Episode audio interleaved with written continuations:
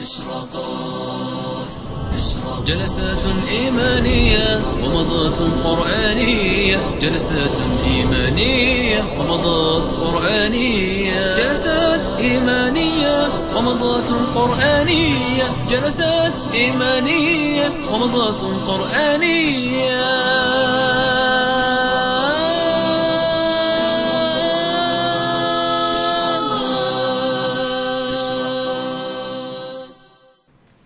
بسم الله الرحمن الرحيم. الحمد لله والصلاة والسلام على رسول الله وعلى آله وأصحابه أجمعين. عندنا اليوم سورة البينة.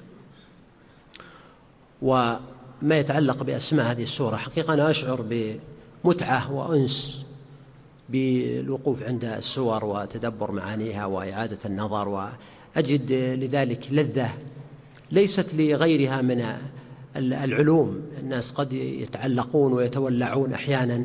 ببعض الأشياء العلمية البحتة من مثل علوم الجرح والتعديل وعلوم الأسانيد وعلوم الخلاف وهذا كله مفيد وفيه تدريب للشباب. لكن يبقى علم الكتاب وفهمه وإدراكه والوقوف عنده له آثار ومعاني واعتبارات آه، آه، أخرى. هذه السورة أولا عندنا فيها ما يتعلق بأسمائها فلها تقريبا سبعة أسماء أو تزيد على ذلك. منها اسم لم يكن الذين كفروا وهذا جاء في الصحيحين في حديث أنس لما قال النبي صلى الله عليه وسلم لأبي ابن كعب إن الله أمرني أن أقرأ عليك سورة لم يكن الذين كفروا. فقال أبي يا رسول الله وسماني لك؟ قال نعم سماك لي. فبكى أبي رضي الله عنه وأرضاه. وتأمل هذا المعنى الراقي يعني أبي بن كعب رجل من المسلمين من العرب كانوا في جاهلية وفي ثم يؤمن ويشرق ويرتقي إيمانه حتى يذكره ربه من فوق العرش لمحمد صلى الله عليه وسلم. إنه عبدي أبي بن كعب اقرأ عليه هذه السورة حتى يطمئن قلبه بالإيمان أكثر وأكثر. وكان قد سأل النبي صلى الله عليه وآله وسلم بعض الأسئلة. فيبكي أبي من الشعور هذا بهذا المعنى الراقي العظيم أن الله تعالى يذكر اسمه من فوق سبع سماوات. والشاهد هنا تسمية السورة بلم يكن الذين كفروا وهذا جاء على لسان الرسول صلى الله عليه وآله وسلم. وغالب ما تجد في المصاحف وكتب التفسير أنهم يختصرونها بلم يكن من باب الاختصار وهذا أيضا هو الاسم الثاني لها. واحيانا تسمى سورة البينة وهذا أيضا موجود في كثير من المصاحف وفي معظم كتب التفسير لأن الله تعالى ذكر فيها البينة آه، مرتين. ومن أسمائها أيضا سورة القيمة لأن الله تعالى قال وذلك دين القيمة فهذه كم؟ أربعة أسماء. ومن أسمائها أيضا سورة أهل الكتاب لأن الله تعالى ذكر فيها أهل الكتاب غير مرة. ومنها سورة البرية. أولئك هم خير البرية أولئك هم شر البرية. ومن أسمائها سورة المنفكين أو سورة الانفكاك. لم يكن الذين كفروا من أهل الكتاب والمشركين منفكين. فهذه سبعة أو ستة أسماء. في بعض الكتب قال سورة القيامة. والذي يظهر لي أن هذا آه، تصحيف من القيمة لأنه ليس للقيامة ذكر مباشر في هذه السورة. طيب ما يتعلق بعدد آيات هذه السورة فهي ثمان آيات عند الجمهور وعدها البصريون تسعا. طيب هل السورة مكية أم مدنية؟ هنا نجد خطأ أو غلطا في النقل. فإن القرطبي رحمه الله وكذلك ابن الجوزي في زاد المسير وغالب المفسرين يقولون إنها مدنية وأن هذا قول الجمهور وأن القول بأن السورة مدنية هو قول الجمهور. وينسب القول بأنها مكية إلى يحيى بن سلام صاحب التفسير. بينما في تفسير ابن عطية عكس النقل. فقال ابن عطية في المحرر الوجيز قال إن السورة مكية في قول الجمهور. ونسب ابن عطية إلى ابن الزبير وعطاء بن يسار أنها مدنية. وهنا أود أن أشير لطلبة العلم إشارة أن مسألة حكاية قول الجمهور كثير ما يقع فيها خلل. سواء في تفسير أو في الفقه أو غيرها. فإن الإنسان قد يقول هذا قول الجمهور وبعد التحقيق يتبين أنه ليس قول الجمهور لأن مسألة الجمهور غير محددة أحيانا. فيقع التباس وأحيانا الفقيه أو المؤلف إذا كان يميل إلى قول فالغالب أنه يبحث عمن قال به. فيجد كثرة قالوا بهذا القول حتى يخيل إليه أنه مذهب الجمهور. لكن لو نظر أيضا في الكفة الأخرى لوجدتهم أكثر وأكثر. فهذا مما يعني يستفاد في مثل هذه النقطة. وإنما المشهور عند الجمهور في هذه السورة أنها مدنية ومن أقوى الأدلة على مدنيتها.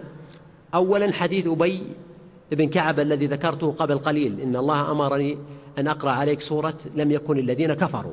وهذا ليس نصا في كونها مدنية لأنه قد يقرأ عليه سورة مكية ولكنه يعني يعزز هذا القول. ومما يقوي أنها مدنية أن السورة فيها جدل مع أهل الكتاب ومحاجة عليهم. والغالب أن هذا المعنى مخاطبة أهل الكتاب الغالب أنه في مكة أو في المدينة الغالب أنه في المدينة بعدما نزل النبي صلى الله عليه وسلم إلى جوار اليهود وخالطهم المسلمون واحتاجوا إلى مجادلتهم ومحاجتهم. فنقول الراجح أن هذه السورة آه، مدنية وأيضا مما يعزز ذلك وإن لم يكن آه، يعني قويا أنه ذكر فيها الزكاة ويقيم الصلاة ويؤتوا الزكاة. وإن كان إيتاء الزكاة يذكر في بعض الصور المكية كبعض آل حاميم وغيرها. طيب فيما يتعلق بمعاني السورة فإن الله سبحانه وتعالى ذكر في أول السورة قوله لم يكن الذين كفروا من أهل الكتاب والمشركين منفكين. والمنفكين معناها الانفكاك وهو الانفصال. والجمهور على أن معنى منفكين يعني لم يكونوا منفصلين عن الضلال والشرك والكفر الذي هم فيه حتى تأتيهم البينة. والبينة ما هي؟ رسول من الله يتلو صحفا مطهرة فيها كتب قيمة. ولذلك قال كثير من العلماء كما ذكره الواحدي في تفسيره والفخر الرازي وغيرهم قالوا إن السورة فيها إشكال وأن هذا الإشكال وقع فيه بعض أو غلط فيه بعض أكابر أهل العلم. ما هذا الإشكال؟ حقيقة أنه جدير بالتأمل حتى ننطلق منه إلى فهم السورة. قالوا الإشكال أنه في أول آية ذكر الله تبارك وتعالى أن أهل الكتاب وأن الكافرين لن ينفصلوا وينفكوا عن كفرهم وشركهم إلى وقت معلوم وهو أن تأتيهم البينة. ثم في الآية التي بعدها قال وما تفرق الذين أوتوا الكتاب والمشركين إلا من بعد ما جاءتهم البينة. فهل البينة سبب في أن ينفكوا عن شركهم وكفرهم ويكونوا مؤمنين؟ أو البينة سبب في أنهم يتفرقون ويختلفون كما ذكر في الآية الثالثة؟ فهذا إشكال. اعيده مرة أخرى ولا واضح؟ نعم. طيب واضح. كيف نجيب على هذا الإشكال؟ هنا تقريبا ذكر العلماء كالألوسي والقرطبي وأيضا صاحب التحرير والتنوير الطاهر بن عاشور. ذكروا أكثر من يمكن تسعة عشر قول في حل هذا الإشكال. وترجع إلى أقوال محددة أعتقد أننا لسنا بحاجة إلى الإطناب بها. مثلا بعضهم قالوا إن الآية الأولى لم يكن الذين كفروا منفكين. قالوا إن هذا بحسب كلامهم هم. أنهم كانوا يدعون ويقولون إننا إذا جاءتنا البينة إذا جاءنا الرسول آمنا به. هذا ما كانوا يقولونه. فكأن الله تعالى حكى الآية الأولى على ألسنتهم هم. هذا نوع من الانفصال عن الإشكال. بعضهم قالوا إن كلمة منفكين لا تعني أنهم ينفكون عن الضلال ويتركون الانحلال وإنما المقصود أنهم لم يكونوا منفكين عن مدح النبي صلى الله عليه وسلم وذكر فضائله إلى أن بعث إليهم. فاليهود مثلا كانوا يقرؤون في كتبهم أن نبيا أطل وأضل زمانه يبعث ويتبعونه ويقتلون فيه العرب قتل عاد وإيران فلما جاءهم ما عرفوا كفروا به. وهكذا المشركون كانوا في الجاهلية يسمونه الأمين والصادق ولما بعث كفروا به وكذبوه وخونوه. فهنا فسروا كلمة منفكين بأن المعنى أنهم ينفكون عن مدحه والثناء عليه وذكر فضائله. بعضهم قالوا إن معنى منفكين حتى تأتيهم البينة يعني أنهم ليسوا منفكين حتى ولو جاءتهم البينة. يعني وإن جاءتهم البينة فهم سيظلون على ما هم عليه وعلى هذا يكون معنى الآية. مثل كثير من الآيات في القرآن التي فيها يعني أن الإيمان لا يزيد القرآن لا يزيدهم إلا نفورا وإلا طغيانا كبيرا. مثلا فأما الذين آمنوا فزادتهم إيمانا وهم يستبشرون وأما الذين في قلوبهم مرض فزادتهم رجسا إلى رجسهم وماتوا وهم كافرون. الجواب الخامس قالوا إن معنى منفكين أنهم ليسوا منفكين. حتى تأتيهم البينة يعني ليسوا ميتين وهالكين. يعني أنه لا يخلو أهل الكتاب المشركون من أن يبعث الله تعالى إليهم بينة وحجة عليهم كما في قوله سبحانه وإن من أمة إلا خلا فيها نذير. وقريب من هذا المعنى معنى ذكره ابن عطية أنه ليسوا متروكين سدى. أيحسب الإنسان أن يترك سدى؟ وهو قريب من المعنى. وبعضهم قالوا حتى تأتيهم البينة رسول من الله يعني ملك. حتى يأتيهم ملك. وبناء عليه يكون هذا نوع من يعني السخرية من أهل الكتاب أن أنتم لن تؤمنوا حتى تروا ملكا معه كتاب يأتيكم كما كان المشركون يقولون لن نؤمن لك حتى تفجر لنا من الأرض ينبوعا إلى قوله أو تأتي بالله والملائكة قبيلا. إذا هذه الأقوال تقريبا نحن ذكرنا منها ستة. تلاحظون أنه قد تكون قد يكون القول بمفرده صحيحا عليه أدلة لكن الإشكال هل هو معنى الآية أم ليس هو معناها والذي آه، رأيته وترجح عندي في معنى الآية وهو في نظري واضح. ومعه لا يبقى في الآية إشكال وربما أكثر الذين يقرؤون آه، هذه السورة آه، يتبادر إلى ذهنهم وإن لم يتقنوه من حيث الفهم والقراءة والنطق به. هو أن الآية لا تحتاج إلى تأويل وليس فيها إشكال ومعناها واضح. دعنا نعود مرة أخرى للآية. لم يكن الذين كفروا من أهل الكتاب والمشركين منفكين يعني تاركي شركهم وكفرهم حتى تأتيهم البينة يعني حتى تقوم عليهم الحجة حتى يبعث فيهم الرسول حتى تنزل إليهم الكتب. هذا الكلام لو تأملته لم تجد فيه إشكال. هل في أحد يستطيع أن يصل إلى الهدى عن غير طريق الله؟ هل العقل مثلا بمجرده يمكن أن يوصلهم إلى الحق أو يدلهم عليه؟ لا. فالبشر من أهل الكتاب والمشركين وغيرهم لا يمكن أن ينفكوا عن الضلال ويصلوا إلى الهدى إلا ببينة من عند من عند الله تبارك وتعالى. إذن الآية بحد ذاتها ليس فيها إشكال لأنها نفي وليست إثبات. فالآية تنفي أن يكونوا منفكين أن يكونوا مهتدين إلا ب إلا ببينة. وهذا المعنى. هل ترون أن فيه إشكالا؟ لا. هو بحد ذاته معنى واضح. ولكن الآية لم تقل إن أهل الكتاب والمشركين إذا جاءتهم البينة سوف ينفكون ويهتدون. هذا معنى آخر. وإنما سيكون منهم من يهتدي ومنهم من لا يهتدي. لاحظتم المعنى هذا؟ هذا معنى سهل واضح في نظري ومعه لا يبقى في الآية ولا في السورة أدنى إشكال لأن الآية الأولى يقرر فيها ربنا تبارك وتعالى أن أهل الكتاب والمشركين لا يمكن أن يهتدوا عن ضلالهم إلا ببينة من عند الله تبارك وتعالى. ولذلك بعث الله تعالى إليهم الرسول وأنزل إليهم الكتاب يبين لهم الذي يختلفون فيه. وأما هل هذه البينة نفعتهم وآمنوا بها أو لم يؤمنوا بها فهذا موضوع آخر لم تتعرض له الآية لأنه كما قلت لك الآية نفي وليست إثبات وهذا الكلام وإن لم يعني أجده منصوصا عند المفسرين إلا أنه يبدو لي أن كثيرا منهم يقصدون إلى هذا المعنى كما أن كثيرا ممن يقرأ القرآن يتبادر إلى ذهنه هذا المعنى وبالتالي لا يجد في الآية إشكالا طيب الذين كفروا قسمهم الله تعالى في هذه الآية إلى كم؟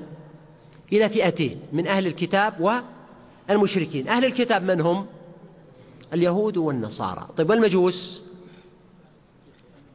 في خلاف ولكن الأقرب أنهم لا يدخلون والله أعلم. هنا لأنه كما قال الله تعالى في الآية الأخرى أن تقولوا إنما أنزل الكتاب على طائفتين من قبلنا وإنما المجوس ألحقوا بأهل الكتاب من حيث الأحكام.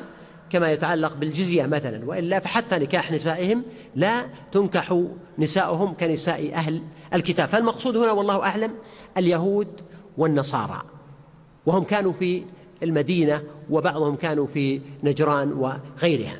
طيب لماذا قدم الله تعالى هنا أهل الكتاب على المشركين؟ المقصود بالمشركين الوثنيين من أهل مكة وغيرها الذين يعبدون الأوثان. فلماذا قدم الله تعالى أهل الكتاب على المشركين.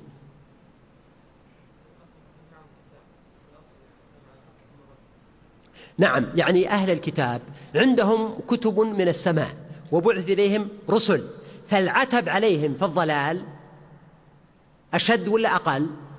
أشد.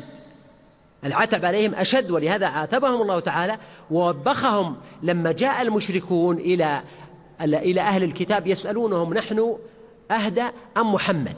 فماذا قالوا؟ قالوا أنتم أهدى. فأنزل الله تعالى ألم تر إلى الذين أوتوا نصيبا من الكتاب يؤمنون بالجبت والطاغوت ويقولون للذين كفروا هؤلاء أهدى من الذين آمنوا سبيلا. فالعتب عليهم أشد. ولذلك نحن نقول أيضا عند المسلمين الإنسان العالم إذا وقع في الخطأ فالعتب عليه أشد وأكثر. لأن الجاهل ربما وقع في الخطأ بسبب الجهل وعدم المعرفة فالعالم الحجة عليه قائمة فإذا أخطأ كانت المؤاخذة عليه أكثر ولهذا قدمهم الله تبارك وتعالى في هذه السورة. هذا معنى. المعنى الثاني أنه يتبادر ويتراءى لي أن السورة كما قلنا سورة مدنية والخطاب فيها كان عتابا لأهل الكتاب قبل غيرهم ولذلك ناسب أن يقدمهم في الذكر لأنهم هم المقصود الأول من الخطاب وليس الوثنيون. فهنا قال لم يكن الذين كفروا من أهل الكتاب والمشركين منفكين.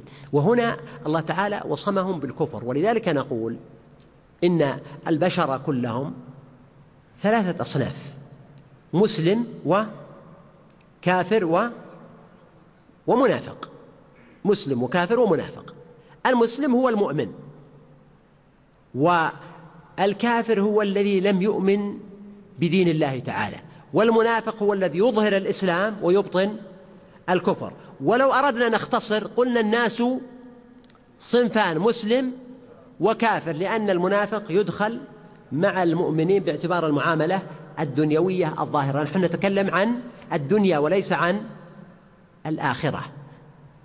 فندخل الوثنيين في الكفار وندخل اليهود في الكفار وندخل النصارى في الكفار وندخل البوذيين السيخ الهندوس ال ال كل الملل غير الإسلام ندخلهم في الكفار. والله تعالى وصفهم هنا بالكفر وهذا معنى ربما واضح في القرآن مئات الأدلة عليه وكذلك في السنة النبوية. لكن في العصر الحاضر وجد كثير من الجدل وكثير من الاختلاف ومن خلال مثلا المجلات والبحوث والحوارات والمواقع الإنترنت والقنوات الفضائية يقع جدل في هذه المسائل. ونقرأ الأسئلة هذه. هل نعتبر اليهود كفارا؟ هل نعتبر النصارى كفارا؟ نقول نعم هم حسب التعريف الإسلامي كفار في الدنيا. لكن قد يكون منهم كثيرون ممن لم تبلغهم الحجة. فلا يكونون عند الله تعالى في الدار الآخرة كفارا. وإنما قد يكون منهم من ينجح في الاختبار ويدخل الجنة ومنهم من يخفق ويدخل النار. على ما هو معروف وهذه المسألة فيها خلاف بين الفقهاء وتكلم فيه ابن القيم في أحكام أهل الذمة وذكر فيها أقوالا كثيرة.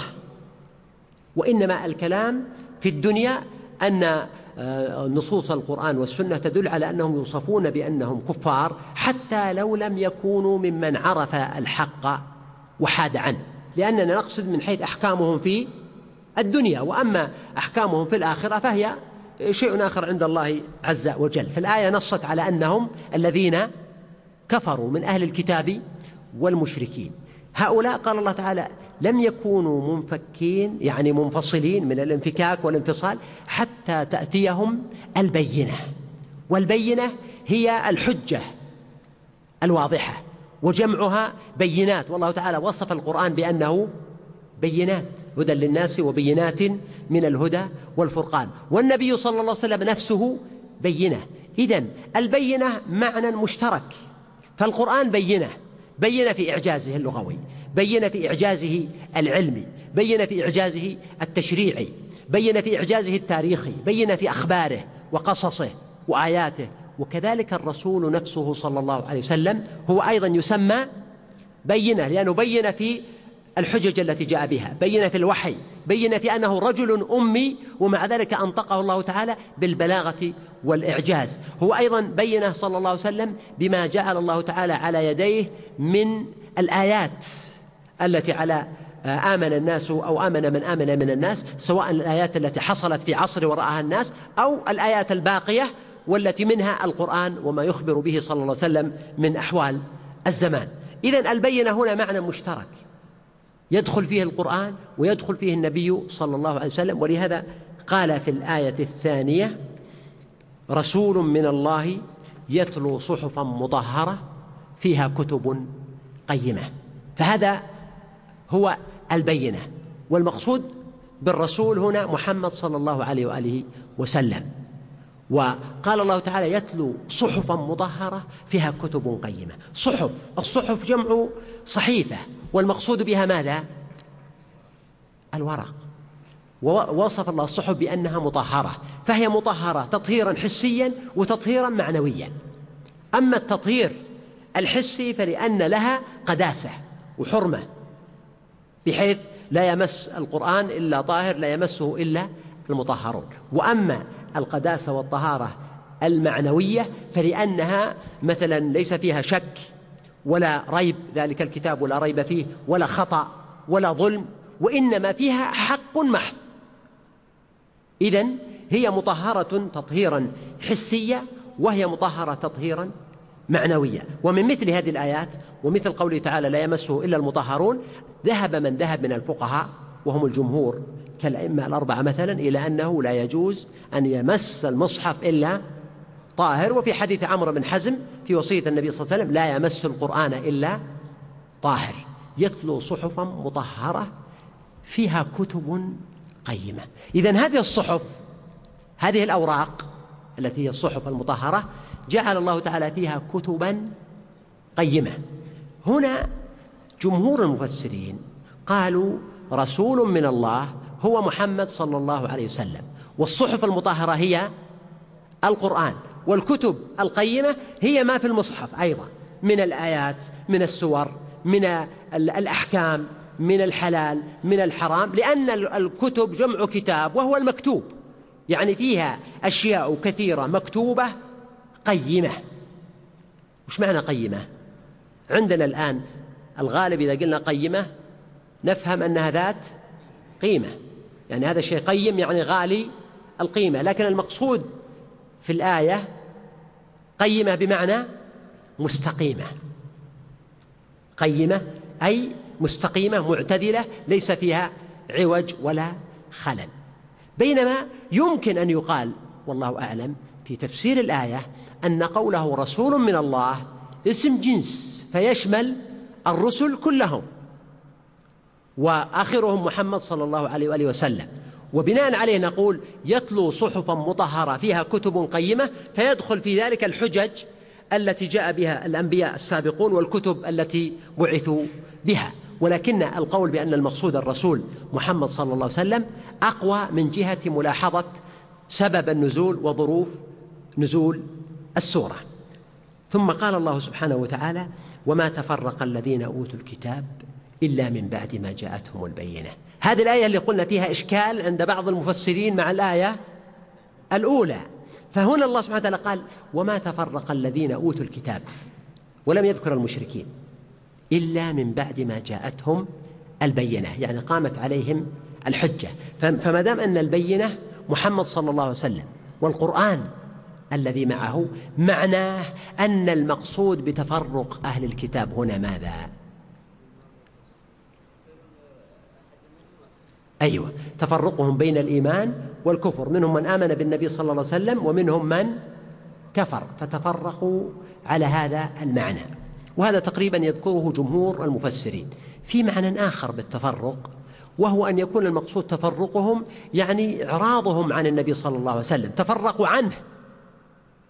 يعني اختلفوا في كيفية الرد. فأحد قال كذا وأحد قال دعي وأحد قال شاعر وأحد قال ساحر وأحد قال مجنون. لكن لم لا يدخل فيه الذين آمنوا لأنهم لا يوصفون بأنهم أهل الكتاب ودخلوا في دين الإسلام. فعلى هذا المعنى الثاني يكون المقصود بتفرقهم يعني إعراضهم عن النبي صلى الله عليه وسلم وعدم إيمانهم به. في معنى ثالث قل من ذكره وهو معنى جيد في هذه الآية وهو أن المقصود بتفرق أهل الكتاب اختلافهم حتى على أنبيائهم قبل النبي صلى الله عليه وآله وسلم. لأن النبي عليه السلام ذكر في الحديث الذي رواه أحمد وأهل السنن وجاء من طرق وصححه غير واحد أن النبي صلى الله عليه وسلم قال اختلفت اليهود على إحدى وسبعين فرقة واختلفت النصارى على كم؟ ثنتين وسبعين فرقة وستختلف هذه الأمة على ثلاث وسبعين فرقة. إذن اليهود اختلفوا على أنبيائهم والنصارى اختلفوا على أنبيائهم واختلافهم هذا من بعد ما جاءتهم البينة يعني من بعد ما قامت عليهم حجج أنبيائهم ومن ذلك اختلافهم بعد مبعث النبي عليه الصلاة والسلام. فيكون الاختلاف المذموم هنا أيضا اختلافا آخر وهذا أيضا يبعد الإشكال الذي نقلناه عن الواحد والرازي والألوسي وطاهر بن عاشور بين الآية الأولى والآية الثالثة ويبين أن الآية الأولى في وادي والآية الثالثة في واد آخر فالآية الأولى تتكلم عن الذين يعني آمنوا بالنبي صلى الله عليه وسلم أن انفكاكهم كان وإيمانهم من بعد ما جاءتهم البينة أما الآية الثانية فهي تتكلم عن من؟ عن الكافرين الباقين على كفرهم والذين اختلفوا وتفرقوا من بعد ما جاءت تفرقوا واختلفوا من بعد ما جاءتهم البينات. وهذا ينسجم مع آية آل عمران ولا تكونوا كالذين تفرقوا واختلفوا من بعد ما جاءهم البينات. وهذه الآية فيها تكرار كلمة البينة والذي يظهر لي والله أعلم أن تكرار الكلمة هذه أنه إما لأنها موجودة في كتبهم في كتب أهل الكتاب. ولذلك مناسب أن تذكر لأن الجدل والحديث معهم أو إن لم تكن مذكورة فيكون هذا الكلام إشارة إلى أن القوم أهل علم وأهل كتب واطلاع ومعرفة. فالمقام مثلا ليس مقام وعظ معهم مجرد وإنما مقام حجة. والبينة هي الحجة التي تفحم العقول والمخاصمين والمعاندين فلهذا تكرر ذكر البينة. وأيضا الآية الكريمة وما تفرق الذين أوتوا الكتاب فيها إشارة كبيرة للمؤمنين إلى تجنب الاختلاف والتفرق خصوصا الاختلاف والتفرق على الكتاب أو النهي عن العلم الذي يكون سببا في الاختلاف. فإن كثيرا من العلم يتلقاه الناس وبدلا من أن يكون سببا في سماحتهم ولطفهم مع الخلق وإيثارهم المصالح يكون سببا في صراعات فيما بينهم ومعارك وحروب تدار وخلافات وتحزبات. وهذا المعنى عظيم وسوف أشير إليه في نهاية السورة أيضا إلى نماذج منه أنك قد تجد مثلا أن طلبة العلم أكثر ولعا بالخلاف فيما بينهم وأكثر تحاسدا وتغايرا واختلافا حتى إنهم إذا كانوا في مؤسسة أو جهة أو مدرسة أو جامعة أو جهة حكومية ربما يقع فيما بينهم من التعاند والتغاير وأن ينفي بعضهم بعضا ويبعد بعضهم بعضا ويحاول بعضهم أن يعارض بعضا أكثر مما تجده من البعيدين. فربما تذهب مثلا إلى مكان أو مدرسة أو جامعة أو مؤسسة. قد يكون الذين فيها أناس عاديون جدا لا ينتسبون إلى علم أو دين آه، يعني تدين زائد أو آه، مثل معرفة. وتجد أن عندهم سماحة وتعامل وكل من جاءهم فرحوا به وأكرموا وعملوا له برامج ونشاط وخير. لكن إذا أتيت إلى الأشياء التي يكثر فيها الأخيار والصلحاء وجدت التغاير فيما بينهم وهذا منا وهذا ليس منا وهذا نبعده وهذا نقربه وهذا نمكنه وهذا لا نمكنه.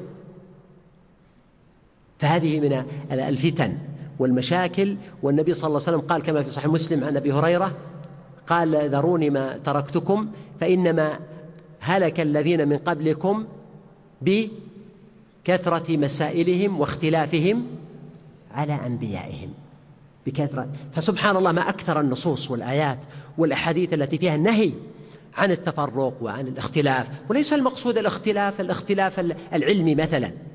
هذا طبيعي بل هو محمود في كثير من الحالات.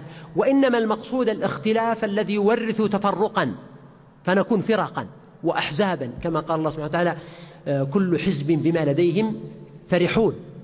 ويصبح هناك صراعات ويصبح هناك خلافات حتى إن الإنسان ربما لو سألت أو بحثت ما الذي يشغله ويأخذ تفكيره وعقله ومجالسه وكتاباته ربما تجد كثيرا من القضايا. حتى إني أتعجب وأنا أقرأ أحيانا بعض التخاريج. بعض طلبة العلم يخرج حديثا مثلا وهذا يخرج حديثا آخر. فإذا اختلفوا تجد لغة يعني صعبة جدا. صعبة فيها سب وفيها شتم وفيها تجريح. ومثلا ممكن واحد يتهم أحدهم مثلا بأنه استفاد من تخريجه كمثال ولم يشر إليه. فيقول سرق علمي. فتجد سبحان الله يقسو عليه قسوة أهل الدنيا لو سرقت منهم الأموال ما صنعوا مثل هذا. خصوصا أنه كلام يكتب على الورق. وكذلك المجموعات الإسلامية والجماعات الإسلامية وأتباع المشايخ. بينهم من ألوان الخلاف شيء يذكرنا بما جرى مع بني إسرائيل من تفرقهم واختلافهم مع أنه من بعد ما جاءتهم البينة. فأي ثمرة أو قيمة لعلم لا يكون سبب في صفاء قلبك وسلامة نفسك وعفاف لسانك وحسن ظنك بالناس ومحبتك الخير لهم. على سبيل المثال نحن طلبة العلم ودعوني أقول أنتم حتى ما يكون الكلام يذهب بعيدا وقريبا أنا وأنتم. يا طلبة العلم. تربينا على أنه يعني آه، التجريح عندنا سهل لكن التعديل صعب. فتعودنا أنه كلما كان الإنسان أعلم يعني يكون ينفي الناس فيسب هذا ويعيب ذاك وينتقد زيدا ويفند عبيدا ولا يتكلم في أحد بخير. بينما لو قلنا المطلوب العكس كان أفضل. وأنا أتعمد أحيانا أتعمد أنني أثني خيرا على بعض من يستحقون هذا الثناء وأنا أعرف أنهم ليسوا بحاجة إلى ثنائي. وأيضا يمكن يعني لكن كان قصدي بالدرجة الأولى أن أتربى أولا وأن أربي من يقبل التربية على أن نعود لسانك قول الخير والثناء على أهل الخير بما لهم حتى لو وجد عندهم ما قد يعيب فيه بعض الناس. ليس المعنى أن ما تثني على شخص إلا أن يكون كاملا. من ذا الذي ما ساء قط؟ ومن له الحسنى فقط؟ سامح أخاك إذا خلط منه الإساءة بالغلط وتجافى عن تعنيفه إن جار يوما أو سقط. ومن ذا الذي ترضى؟ سجاياه كلها. كفى المرأة نبلا أن تعد معايبه. وقس على نفسك. يعني كون الناس مثلا يعيبونك بخطأ موجود فيك أنت سوف تقول يعني لماذا عابوني بهذا الخطأ وتجاهلوا الصواب الكثير الذي عندي؟ فكذلك أنت عود نفسك ولا لا تظن إنه من الإيمان والتقوى والعلم والمنهج كما يقول البعض خصوصا الذين يعني صار في قلوبهم نوع من مرض وأعتبره مرض الكبر وإن لم يكونوا يشعرون.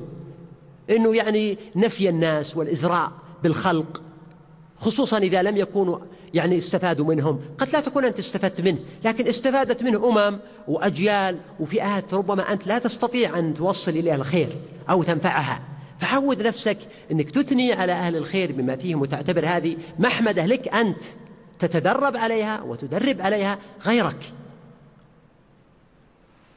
وأذكر أني يعني قبل أيام لما كنا في برنامج أول اثنين في قناة المجد وكنت متعمدا أيضا أن أثني على بعض الدعاة الذين يظهرون في بعض وسائل الإعلام وأعلم أن الله نفع بهم وأوصل صوتهم إلى أمم وشعوب وشباب وناس ضالين لا ما وصلتهم أنا ولا أنت ولا غيرنا. فكتب لي بعض الإخوة أنه يعني يا ليتك ما مدحت هؤلاء هؤلاء يسبون الملتزمين. عافاك الله وغفر لك هؤلاء من الملتزمين. هم ما يسبون الملتزمين لكن قد ينتقدون بعض الملتزمين وأنا الآن أنتقد نفسي وأنتقد بعض الملتزمين. الملتزمين ليسوا بمنجاة أن يكون عندهم خلل يحتاج إلى تصويب. فلا ينبغي أننا يعني نبخل بالثناء الطيب على من يستحقه. ولا نرى أنه نحن الذين نوثق الناس أو نعدلهم أو نجرحهم لكن نربي أنفسنا ونربي من حولنا على العدل والإنصاف وكلمة الخير وننفي عن قلوبنا كل معاني الحسد أو الحقد أو الكراهية أو الإزراء أو الكبر كما قال النبي صلى الله عليه وسلم الكبر بطر الحق وغمط الناس. هذا المعنى. أولى الناس بهم هم الذين جاءتهم البينة وقرأوا البينة وفهموا البينة ومع ذلك ربما استغلوها في نفي الآخرين أحيانا وهذا مرض عضال يحتاج إلى مجالدة ومجاهدة وصبر وأتمنى للإخوة الحضور يكونون يعني رسل لأنفسهم ولغيرهم في هذه المعالجات. طيب إذا فهمنا الآيات الأولى وعرفنا أن معنى الآية أو كأن المعنى أن الله سبحانه وتعالى يقول لم يكن على أهل الكتاب والمشركين مؤاخذة ولا عتب قبل البعثة قبل أن تأتيهم البينة لأنهم لم يكونوا منفكين حتى تأتيهم. وأما إذ قد أتتهم فإن منهم من آمن ومنهم من تفرق عن الحق وأصر على الباطل. طيب. ثم قال الله سبحانه وتعالى وما تفرق الذين أوتوا الكتاب إلا من بعد ما جاءتهم البينة وما أمروا إلا ليعبدوا الله مخلصين له الدين حنفاء. يعني هذا أيضا مزيد من العتب عليهم إنه, أنه تفرقهم وضلالهم مع أنهم لم يؤمروا إلا بهذا المعنى العام الذي بعث به جميع الرسل وهو أن يعبدوا الله مخلصين له الدين. والمقصود بالعبادة هو كما آه، آه، فسره ابن تيمية وغيره اسم جامع لكل ما يحبه الله ويرضاه من الأقوال والأعمال الظاهرة والباطنة. فأمروا بعبادة الله وحده. ثم قال مخلصين له الدين يعني أن لا يعبدوا مع الله تعالى غيره حنفاء. وهذه أحوال. والحنيف هو بعضهم يقول الحنيف هو المائل عن الشرك إلى التوحيد. وهذا قول أكثر أهل اللغة. لكن أرى أنه قد يكون من الأجود أن نقول أن الحنيف هو المعتدل عن الشرك إلى التوحيد. فالحنيفية هي الاعتدال وأصل الحنف وين يكون؟ في الرجل. فلان نقول فلان أحنف ومنه الأحنف بن قيس والله لولا حنف برجله وقلة أخافها من نسله ما كان في فتيانكم من مثله. ما معنى الحنف في الرجل؟ هل هو الاعوجاج ولا الاستقامة؟ لا اللي يظهر لي أنه معناه هو هو الاعوجاج عن المعهود في الرجل لكن إذا كانت الرجل مائلة تجاه الأخرى كانت مستقيمة وفي نفس الوقت سمي هذا حنفا. إذا نقول معنى الحنيف هو المستقيم على التوحيد و... وأن قلنا المائل عن الشرك إلى التوحيد فالأمر واسع المسألة اللغوية ليس فيها ليس فيها كبير. إشكال. إذا آه، قوله وما أمروا إلا ليعبدوا الله مخلصين له الدين حنفاء. أمرهم أولا بالعبادة وأمرهم ثانيا بأن يخلصوا العبادة لله تعالى فلا يعبدوا معه غيره ثم قال حنفاء. قيل معنى الحنفاء الحنيف هو المختون الحنيفية ملة إبراهيم وقيل الحنيف هو الحاج والمقصود والله أعلم أنه أمرهم أولا بالإخلاص في أعمالهم. ثم أمرهم بأن يكونوا حنفاء يعني على ملة الأنبياء. إذا هم أمروا بثلاثة أشياء. اولا أن يعبدوا الله تعالى. ثانيا أن لا يشركوا به شيئا. ثالثا أن يتبعوا ولا يبتدعوا. فهذا معنى قوله حنفاء. وذلك دين القيمة. يعني ذلك دين الملة القيمة. أو ذلك دين الأمة القيمة فكأن كلمة القيمة وصف لشيء محذوف. تقديره دين الأمة القيمة أو الملة القيمة وهي هذه الأمة التي جعلها الله تعالى شاهدة على الناس. وكذلك جعلناكم أمة وسطا لتكونوا شهداء على الناس ويكون الرسول عليكم شهيدا. وذلك دين القيمة. ثم قال الله سبحانه وتعالى إن الذين كفروا من أهل الكتاب والمشركين. هنا أعاد الأمر. ووصفهم بالكفر. سجل عليهم الكفر في فرق بين الآية هذه والآية الأولى والله أعلم. وهي أن الآية الأولى كما قلنا كلام عنهم قبل أن تأتيهم البينة. أما الآن فانتقل الأمر إلى أولئك الذين أصروا على الكفر من أهل الكتاب والمشركين. ولذلك كان المناسب أن الله تعالى هنا ماذا؟ يتوعدهم. كان المناسب أن يتوعدهم. في نار جهنم خالدين فيها. أولئك هم شر البرية. هم الآن في نار جهنم أو موعودون بنار جهنم. نعم هذا وعيد لهم. يعني سيكونون في الآخرة في نار جهنم ولكن هذا لا يمنع أن يأتيهم في قبورهم أو حتى في دنياهم من آثار هذا العذاب. كما قال الله سبحانه وتعالى إن الأبرار لفي نعيم وإن الفجار لفي جحيم ثم قال يصلونها يوم الدين. وذكر ابن تيمية هنا معنى لطيف وهو أن الصلي الكامل يكون يوم الدين لكن يأتيهم في الدنيا من أثرها. وهكذا هنا فنقول في نار جهنم خالدين فيها المقصود يوم القيامة ولكن يأتيهم في الدنيا من أثر هذا العذاب. أولئك هم شر البرية. إما أن المعنى أنهم شر البرية على الإطلاق. أو أن المعنى أنهم شر البرية في زمانهم. ويكون هناك من هو شر منهم مثل ماذا؟ النار يعرضون عليها غدوا وعشيا ويوم تقوم الساعة أدخلوا آل فرعون أشد العذاب. فقد يكون المعنى أنهم شر البرية في زمانهم والبرية هي المبرية يعني المخلوقة البشر كما قال الخالق الباري. فقد يكون أصلها مهزوء مهموز البريئة ولكنه خفف. وقد يكون المقصود البرية من البراء وهو التراب فيكون المقصود شر البشر شر الناس. إن الذين آمنوا وعملوا الصالحات أولئك هم خير البرية. أولا بدأ بالأشرار. لماذا؟ أيوة لأن السورة حديث عن أهل الكتاب الذين غالبهم كفروا بالنبي صلى الله عليه وسلم. الذين أسلموا كانوا يعدون على الأصابع.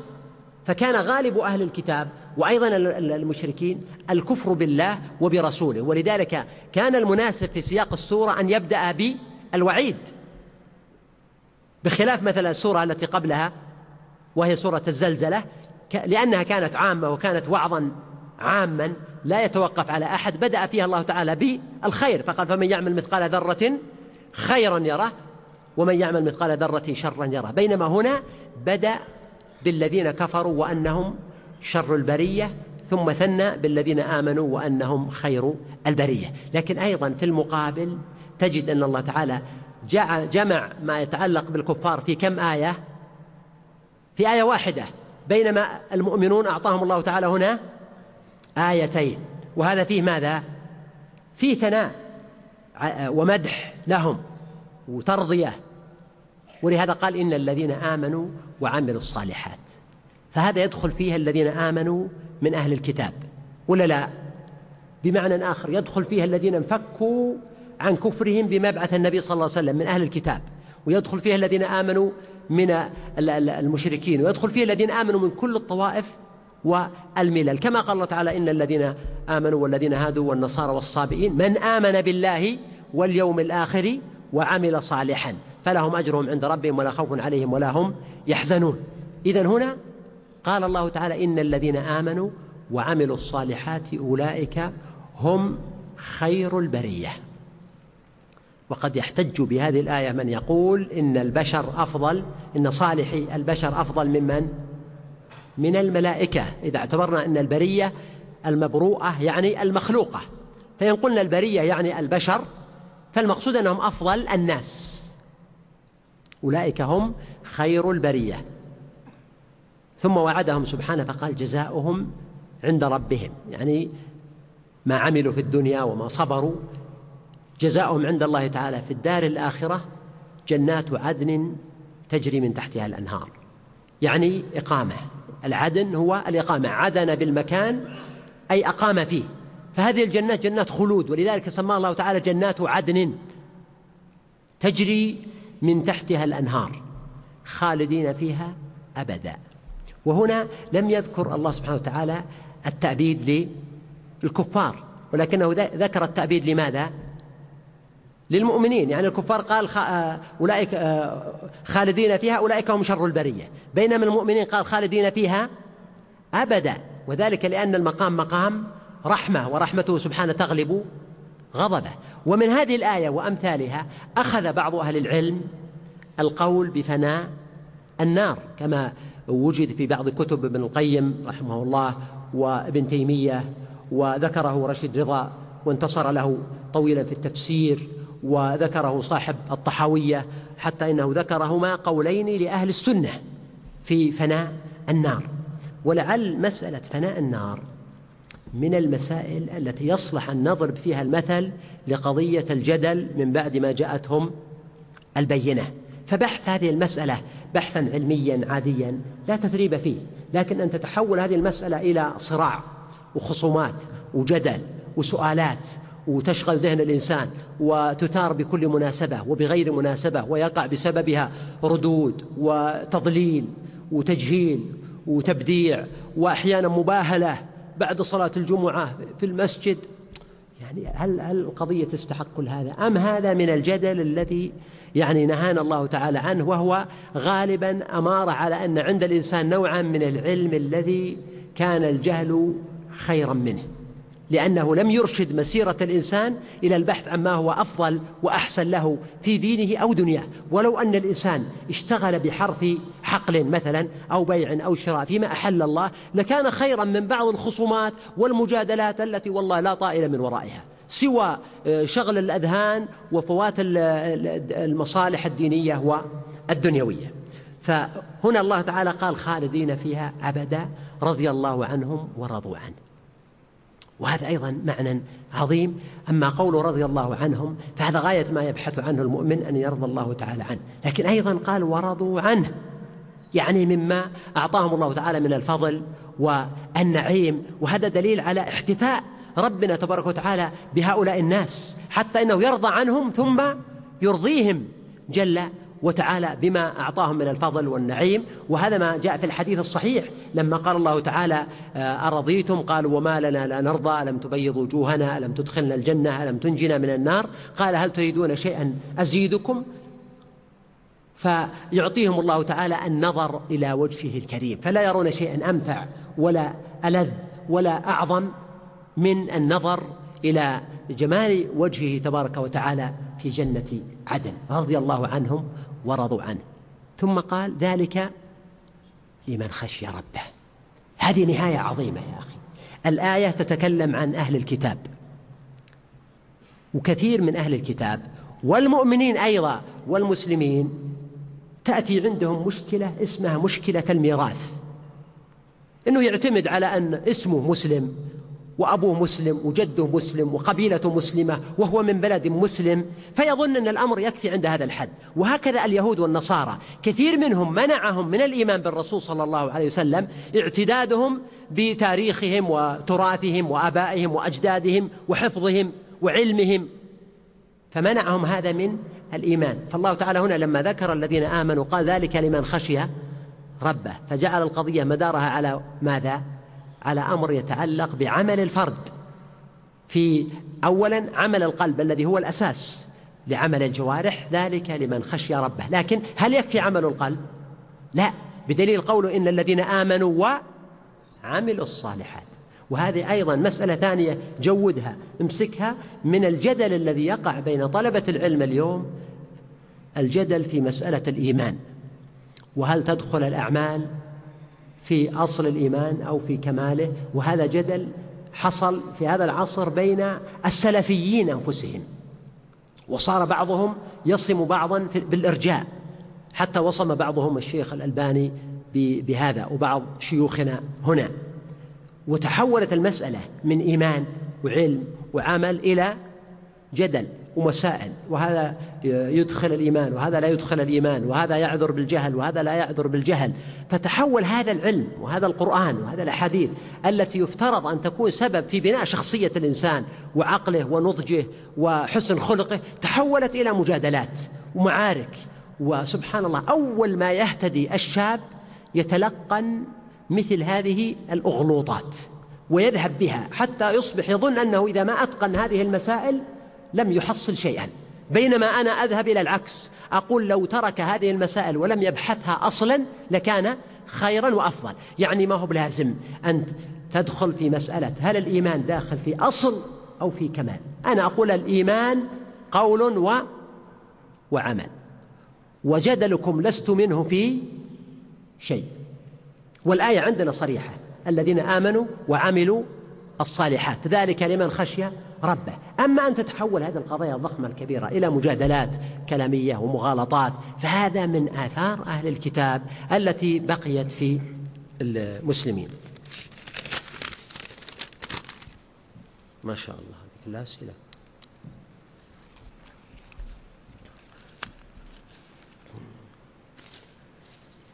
هذا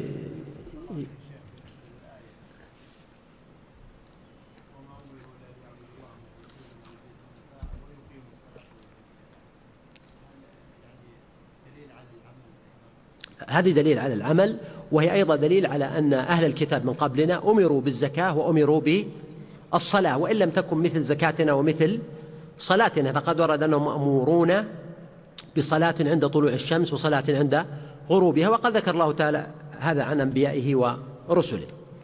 يقول كان إبراهيم بن واسع يدعو بهذا الدعاء اللهم إنك سلطت علينا عدوا عليما بعيوبنا يرانا هو وقبيله من حيث لا نراهم. اللهم آيسه منا كما آيسته من رحمتك وقنطه منا كما قنطته من عفوك وباعد بيننا وبين كما بعدت بينه وبين رحمتك وجنتك. والله هذا من فصيح الدعاء. يقول الأخ ما رأيك في الدعاء؟ دعاء طيب. لماذا لا يكون ذكر إعادة البينة هو إنباء من الله إلى رسوله بإسلام معظم المشركين في الجزيرة وتفرق أهل الكتاب؟ هذا ليس ليس ظاهرا. يقول ذكرت أن عمر آه، فهل هذا دليل على أن أي أن عمر شنق العبد هذا سؤال قديم. آه، صلبهم صلبهم تأديبا لهم للإمام أن يعزر بما كان مثل هذا. طبعا هذه أسئلة تقريبا آه، أكثرها يعود إلى الدرس القادم. إقامة الجماعة في النوافل مطلقا هذا سبقا ذكرناه. ظاهرة الكتب والمذكرات على الأرض وأمام الأرجل. لا إن شاء الله محفوظة بس بعض الإخوة يحفظون بها مواقعهم. وينبغي أن أن يراعى حفظ هذه الأشياء لما فيها من ذكر الله.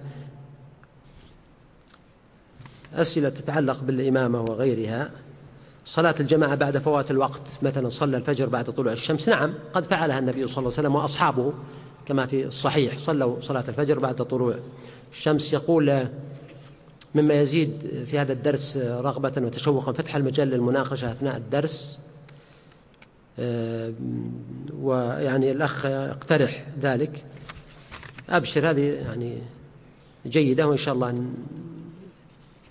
نراعي. يعني الأخ طبعا يقول أنها موجودة وأرجو عدم تغييرها. نحن نقول إن شاء الله موجودة وأيضا نزيدها بناء على اقتراحك. ما رأيك لو تأخرت قليلا في بداية الدرس لأننا قوم من جنوب بريدة ونصلي في مساجدنا ثم نحضر. والله أتأخر قليلا ونجعل البداية آه، بعض الأسئلة التي لو فاتتكم فإنه لا يضر. هل ستوقف الدروس لابتداء الامتحانات؟ باقي على الامتحانات الكثير. هذا يقول هل كثرة المساجد ظاهرة صحية؟ هي ظاهرة صحية وأصح منها كثرة المصلين. لمست من كلامك أنك تجوز كشف المرأة وجهها إذا لم يخشى الفتنة قياسا بالصوت. لا هذا ما في داعي لللمس. لا تلمس الله يرضى عليك.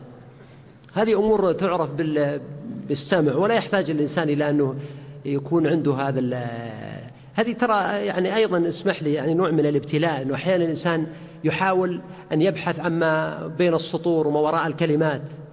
ليس هذا هو الأفضل الأفضل أنه لا تلمس. نحن نرى وجوب تغطية الوجه وهذا موجود في فتاوى مكتوبة يعني في الموقع ومقروءة أيضا والصوت ما ما يقسى ما يقاس بالصورة. صوت المرأة ليس بعورة صوت المرأة عند أحد من أهل العلم كافة.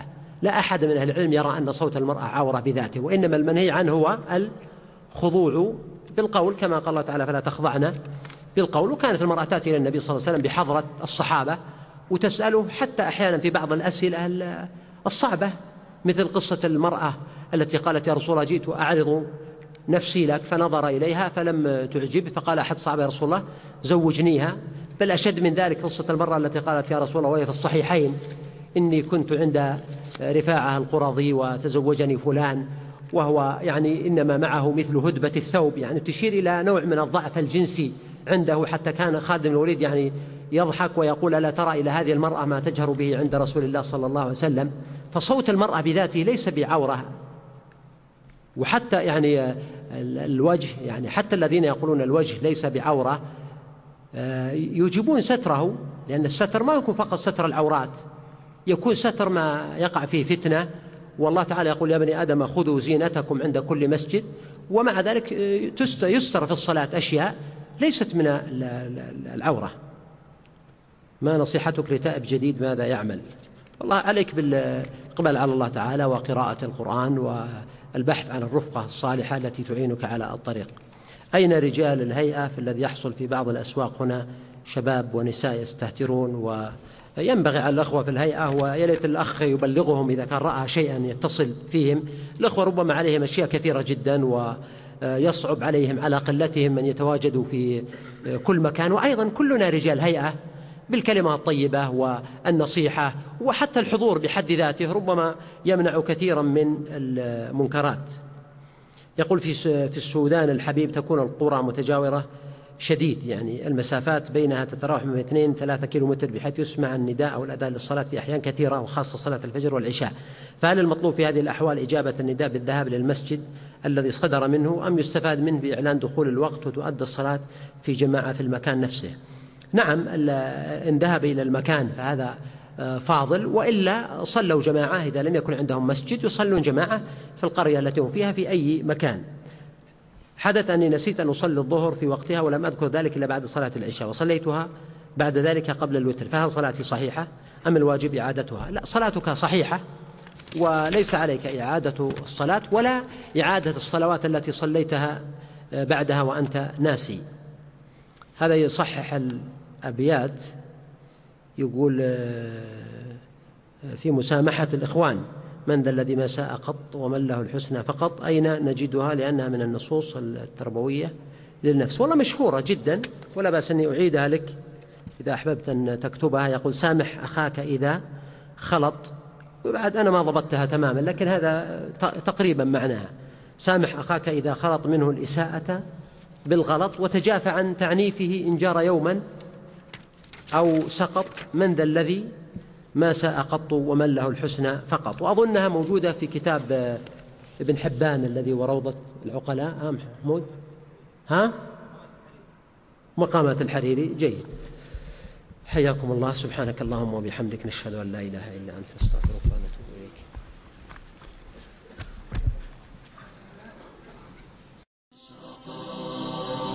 إشراقات جلسات إيمانية ومضات قرآنية. جلسات إيمانية ومضات قرآنية. جلسات إيمانية ومضات قرآنية. جلسات إيمانية ومضات قرآنية.